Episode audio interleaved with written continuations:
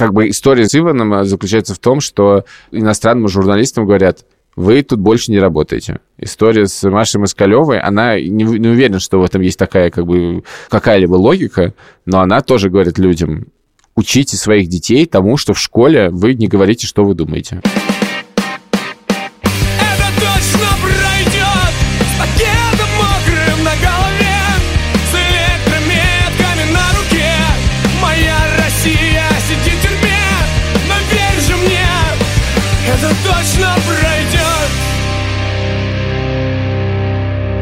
Привет, это подкаст э, «Времени больше не будет». Э, мы тут рассказываем о близких э, политзаключенных. Подкаст мы делаем вместе со студией подкастов «Либо-либо» и проектом «Служба поддержка», в котором работает и Ксюша Миронова. Это я. Привет. И Илья Красильчик. Это я. В последнее время у нашего подкаста слишком много информационных поводов. Мы вообще не собирались работать по информационным поводам, потому что подкаст выходит раз в неделю, еще он монтируется, и времени на это нету, но иногда невозможно пройти мимо. Э, сегодня четверг, этот выпуск выйдет, собственно, завтра, то есть буквально-таки мы постараемся сделать быстро, но тут одновременно происходит э, два события.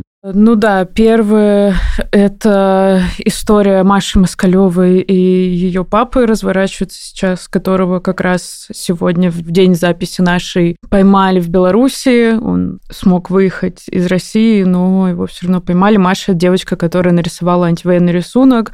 На нее настучали в школе, и вот папу пытаются посадить. И второе – я сегодня здесь, э, не знаю, можно так сказать, в двойном объеме близкие политзаключенного э, арестовали сегодня моего друга Эвана Гершковича, журналиста Wall Street Journal, который работал в Москве около шести лет. Его арестовали, быстренько провели закрытый суд.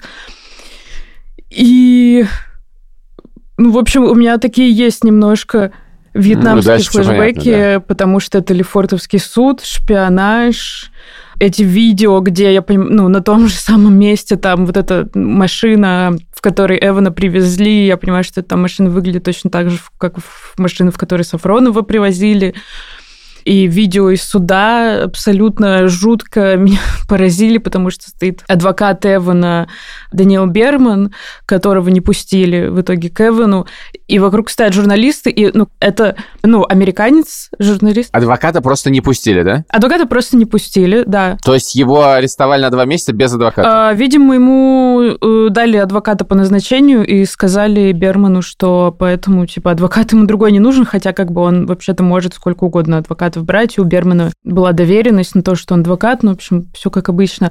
Но просто, понимаешь, там на видео из суда такое резонансное дело, и мы настолько уже в этом болоте, что там просто стоят, ну, типа, пять человек, ну, в смысле, кто успел доехать, там журналисты.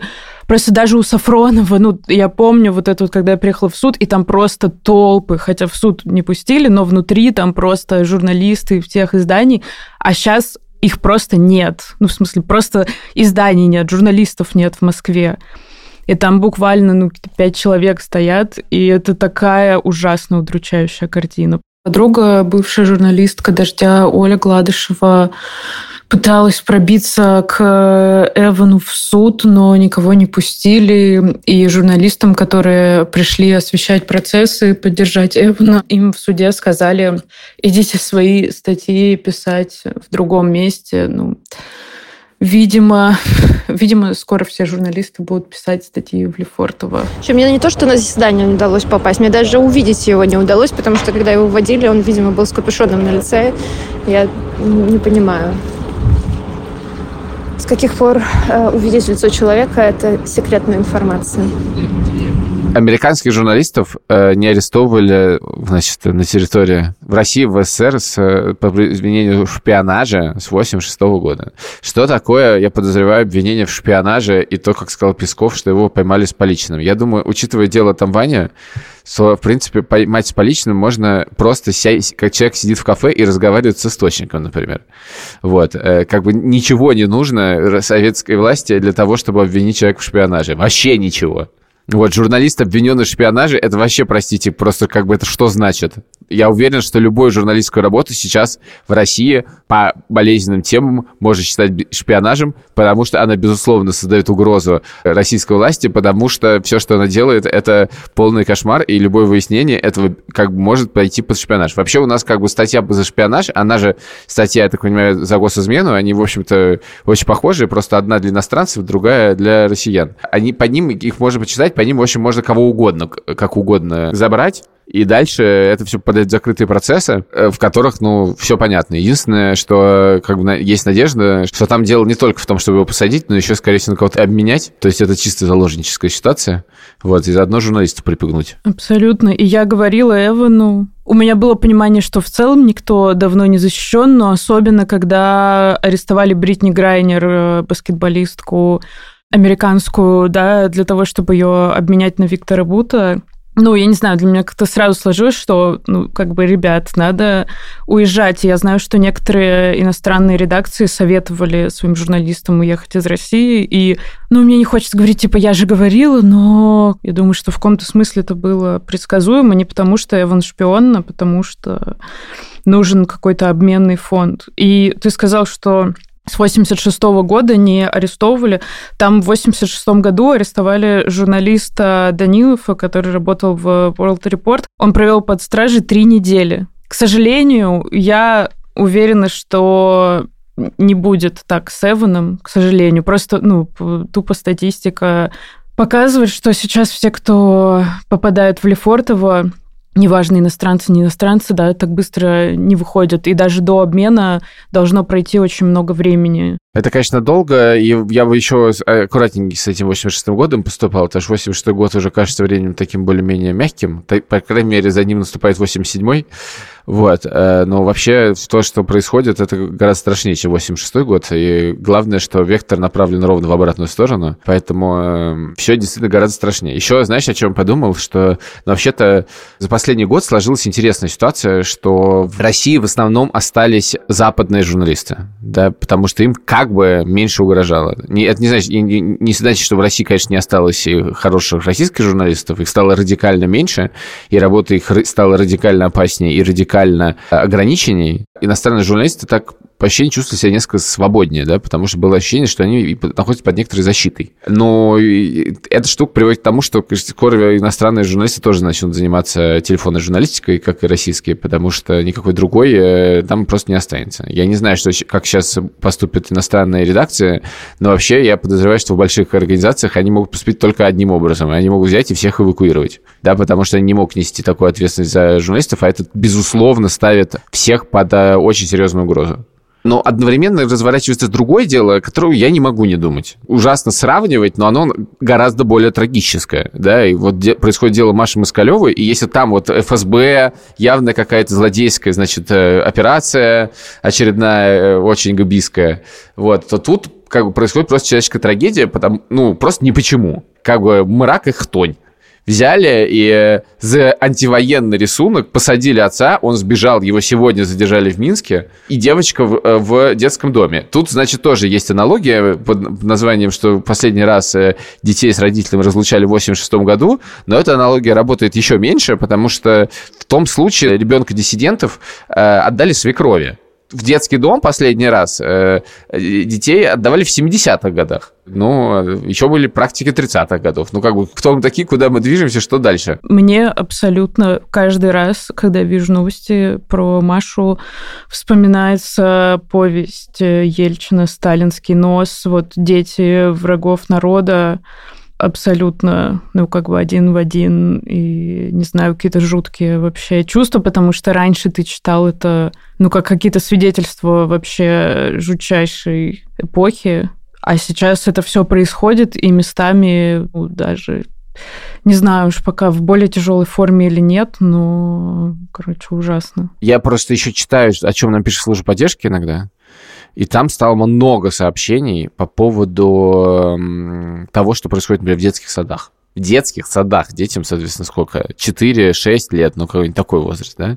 И там, значит, у нас есть, как бы родители написали, что девочка, значит, сказала в детском саду, что война — это плохо. То есть, как бы, все, точка. Вся четырех-пятилетний ребенок считает, что воевать это плохо. И ее там затравили. И родители там затравили. То есть, как бы уровень опасности у детей, который просто считает, что война это плохо. Даже, понимаешь, точка. Этого достаточно, да? Не, не то, что российская власть фашиста, да, или что Украина должна победить. Это очень далеко от этого. Просто война это плохо. Дети за это подвергаются травле, дети, дети за это подвергаются опасности, родители за это подвергаются опасности, семья из-за это подвергается дикой опасности. И как это можно, в принципе, извините, менеджерить в, в жизни, я не понимаю, как можно в этом смысле не как бы начать просто, ну как бы понятно, что когда эпоха лицемерия, думаешь, одно пишет другое, но я не понимаю, как можно находиться на милитаристском празднике в детском саду. Еще одна история, значит, которая к нам пришла. Милитаристские праздники в детском саду.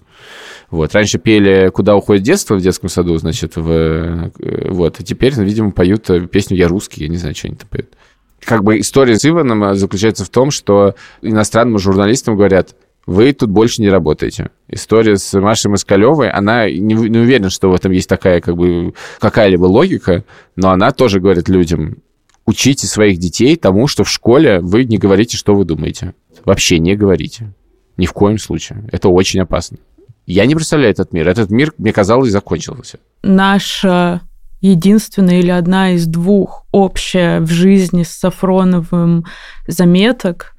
А, мы никогда ничего вместе не писали, но вот один у нас был текст о том, как сотрудников ВПК принуждают записывать своих детей в юнармию. Это какой-то 18-й, наверное, год 19-й. Мне кажется, в образовательной среде все давно кричали, типа, спасите, помогите, все очень плохо, что там дети, детей заставляют э, одеваться в военную форму и все такое, но все были заняты геополитикой страшной и как-то считали, что это какая-то фигня, а мне кажется, что с детей вообще все начинается. И действительно то, что с Машей происходит, ну, это какая-то сейчас главная новость. И очень хочется как-то, чтобы про нее не забывали вот, потому что, к сожалению, тоже новости как-то сменяют друг друга, что-то новое каждый день происходит, вот, но хочется еще, чтобы как-то Машу удалось хотя бы родственникам вернуть, но я не понимаю, насколько это вообще возможно. Блин, извини, надеемся на Евгения Пригожина. Блин, я какой-то уже совсем безумие. Да, да. Пусть, значит, ЧВК Вагнер, может быть, спасет человека. Хотя бы одного. Ну, в смысле, уже непонятно. Извините, я бы имею в виду, что, как бы, если вы не знаете, э, публично, значит, вступил, значит, за Москалевых э, Евгений Пригожин со всеми его, значит, мудацкими организациями и написал письмо. Мне кажется, реально мы живем в фильме с авторства Балабанова и Саши Барона Коэна. Ну, абсолютно, потому что вроде какой-то ужас абсолютный, их тонь, и при этом какой-то маразм. Пока мы сидели на записи, пришли новости как раз, что Эвана Гершковича отправили в СИЗО Лефортово. По Слушай, по-моему, по таким делам всегда в Лефортово сажают, нет? Мне просто очень понравился твит журналиста Федорова из Сибирь Реалии. Просто вдумайтесь, в Москве есть место, где сейчас можно встретить одновременно сибирского члена-корреспондента РАН экс-губернатора Хабаровского края, экс-министра и теперь еще Сапкора Wall Street Journal. Слушай, я думаю, что это шорт-лист на самом да, деле. Да, да, абсолютно, там кого только нет. Слушай, мне кажется, надо сделать куда-нибудь материал под названием «Новые места силы Москвы». Я помню, была карта тусовочных мест, да, нам нужна такая же все-таки очень странно, что вот мы жили в этом, в этой, значит, места Москвы, вы жили в этой всей эпохе, думали, что это навсегда, а выясняется, что это такое время Веймарской республики, видимо. Странное. Мы хотим сейчас поговорить с журналистом Петром Сауром, еще одним иностранным журналистом в России. Петя журналист Guardian, и Петя работал э, тоже долго в Москве, э, но Петя уехал вот, и Петя, кроме того, близкий друг Эвана. Привет! Добрый день. Недобрый. Не, не добрый. Можешь сказать, когда ты уехал э, из России? Э, ну, я уехал в марте, когда началась война, э, как многие журналисты. И остался тут, потому что я ждал аккредитацию, чтобы вернуться в Москву. У Эвана была эта аккредитация, э, и он вернулся, и он продолжал делать очень важные репортажи э, для Wall Street Journal. Э, слушай, а ты уехал, тебе порекомендовала редакция уехать, или ты просто сам Я уехал в марте, когда все журналисты уехали в тот момент, когда нам всем редакция порекомендовала. Потом э, журналисты начали возвращаться у тех, у кого была аккредитация. И а, вроде можно было работать, а, можно было писать репортажи, делать свою работу. Но, к сожалению, как показывает сегодняшний опыт, это нельзя больше и западным журналистам тоже. Ну, а вы это обсуждали, что может быть небезопасно, потому что я, честно скажу, что я, и мне кажется, многие наши друзья говорили нашим друзьям, коллегам-журналистам иностранным, что это небезопасно, особенно после истории с Бритни Грайнер. Да, нет, конечно, где-то в голове была мысль, что людей могут брать в заложниках. Но опять же, э, журналистика – это профессия, которую надо делать, даже когда есть риски, и э, Эван эти риски, может быть, понимал, но он, он, он работал, он продолжал делать то, что надо делать, писать важные репортажи, честные репортажи.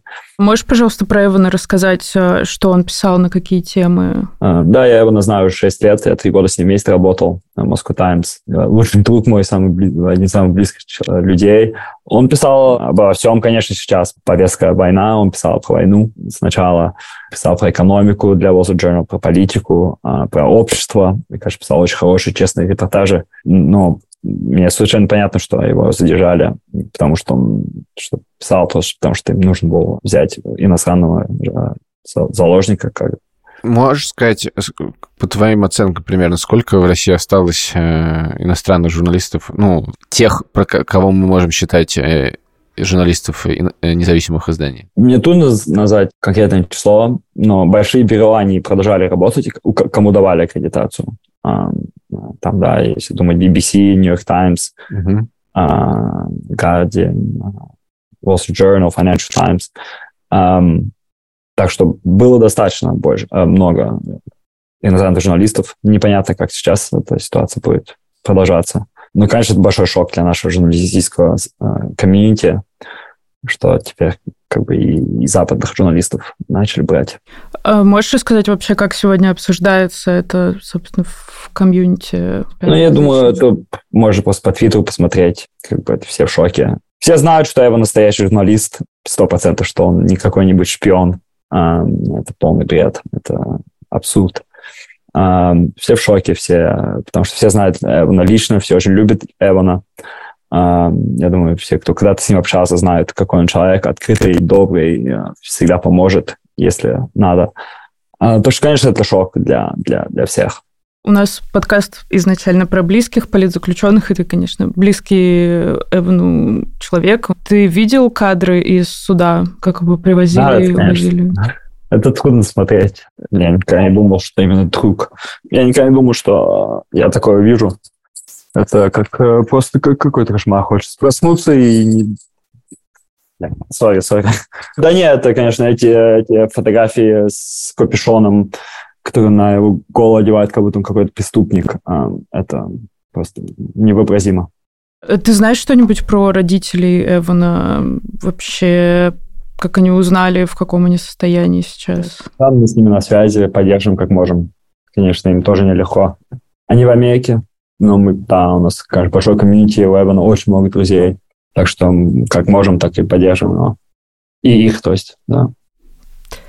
Слушай, так как как бы мы это все прошли с Сафроновым, ну, вы как бы понимаете и как-то готовитесь к тому, что, ну, это марафон, это надолго, и даже до обмена может пройти большой срок, или пока нет какого-то осознания. Все так быстро происходит, что еще мало э, реально понимания, что может дальше быть. Ну, конечно, ты понимаешь, что а, в ближайшее время не сможешь пообщаться со своим другом. Ам, я знаю, он очень сильный человек, а, и, всё, и ментально ему будет тяжело, но он справится. Ам, но, конечно, хочется надеяться, что это как можно быстрее все закончится. А что-нибудь говорят вообще у вас, на кого могли бы обменять, или, в принципе, про ту шпиономанию? Это в данный момент все спекуляция, если честно, и как бы понятно, что э, э, на Западе арестовали пару шпионов настоящих, а, и есть на кого хотели бы они поменять, но, опять же, это будет зависеть от, от, от, э, государства американского, от э, партнеров, так что тут это не в руках нас, э, не вас, это, это, к сожалению, мы с этим мало что можем поделать. Все, что мы можем делать, это писать об этом, рассказывать об этом, повестки держать Эвана. Ну, я думаю, это очень важно. Я еще хотела спросить, а, вот ты говоришь, что как-то думали, была надежда, что западных журналистов пока не трогают, а есть вообще понимание, насколько людоедская сейчас система в России? Ну, в смысле, это со стороны ну, вот история с Машей, да, я не знаю, ну, мне кажется, все, ты уже думаешь немножко... Может быть, из-за того, что я тоже уехала и не была уже несколько месяцев в России, ну, как бы это разрывает сердце, выглядит, ну, прям хочется сравнивать, не совсем корректно, но хочется сравнивать, не знаю, блин, с Северной Кореей.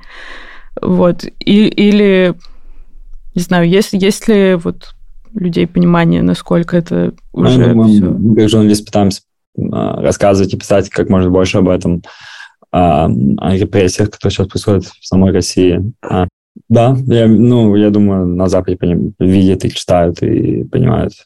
А, хотел сказать, спросить, знаете ли вы оба, а, во-первых, а, на, как бы это интересно, особенно с точки зрения западных изданий, а вообще аресты журналистов иностранных в мире, они где-то еще практикуются? Ну, Иран, конечно, там тоже под клеймом шпионов а, арестуют это часто люди с двойными гражданствами. Это другое, это двойное гражданство. Трогают ли они было, людей без ну, двойного был кейс в Мьянме, а, но они были тоже из, из Мьянмы, журналисты Рейтерса. А, конечно, тоже сейчас мы видим, что именно иностранцы так берут. Ну, это очень редко, конечно. Это это, мне кажется, просто практически уникальная история, э, вот, потому что и мне на самом деле интересно, помимо того, что важно, что будет с Иваном, и очень важно, как поступит э, редакция, потому что я не представляю, в принципе, как, как какое-либо издание может в такой ситуации как бы допустить работу своего сотрудника потому что это становится экстремально опасно. Я не могу говорить за редакцию, за свою редакцию или за другие редакции, mm-hmm. но понятно, что mm-hmm. шок, который Э, очень сильный э, будет. И, и да, посмотрим, что будет дальше. Да, но я очень надеюсь еще, что Wall Street Journal э, будет поддерживать максимально Эвана и приложит тоже все усилия. Я уверен, что они делают все, что они могут. И, ну, надо будет давить на Америку тоже, чтобы они тоже участвовали в этих переговорах. Да, главное, чтобы люди не забывали об Эване. Мы видели, с Бритни внимание помогает.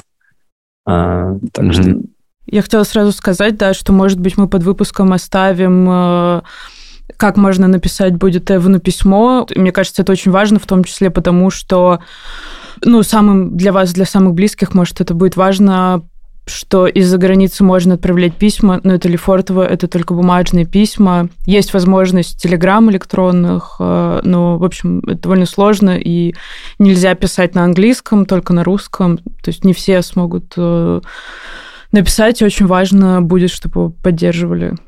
Как бы только по реакциям сейчас видно, как много друзей Эвана, как много людей его любят. Эм, так что я думаю, это очень важно, поддержать, э, показать нашу поддержку ему. Э, и я думаю, многие людей тут, к сожалению, с опытом, как писать эти письма и как помогать. Так что это точно что-то, что надо будет идти дальше, чтобы показать, что он не один, что, конечно, мы его не забываем, никогда не забудем, и будем продолжать. Да, спасибо тебе большое.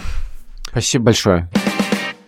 Мы тут договорились, что мы не ругаемся матом в этом подкасте, или практически не ругаемся потому что это отталкивает людей, а мы не хотим, чтобы это кого-то отталкивало, совершенно понятная вещь.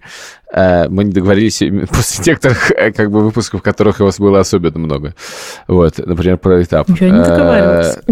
Э, это очень усложняет ведение большинства наших выпусков. Ну да, хочется орать просто в стенку, честно говоря. Да, я надеюсь, что вас хотя бы поддерживают, что мы орем в стенку вместе с вами всеми, кто, кто это слушает. Угу.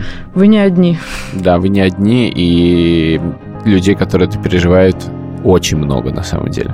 Просто это иногда не очень заметно, к сожалению, потому что, во-первых, не все могут делать громко, а во-вторых, просто очень всем тяжело, и поэтому не знаю даже, что сказать. Мы выйдем в следующий раз, собственно, через неделю. Мы делаем это вместе со студией подкаста «Либо-либо», вместе с э, проектом службы поддержки. У нас есть редактор Андрей Борзенко, звукорежиссер Ильдар Фатахов, продюсер Клика Кремер. Музыку нам любезно дали порнофильмы. а обложку нам сделал Алин Глушанок. Бежите.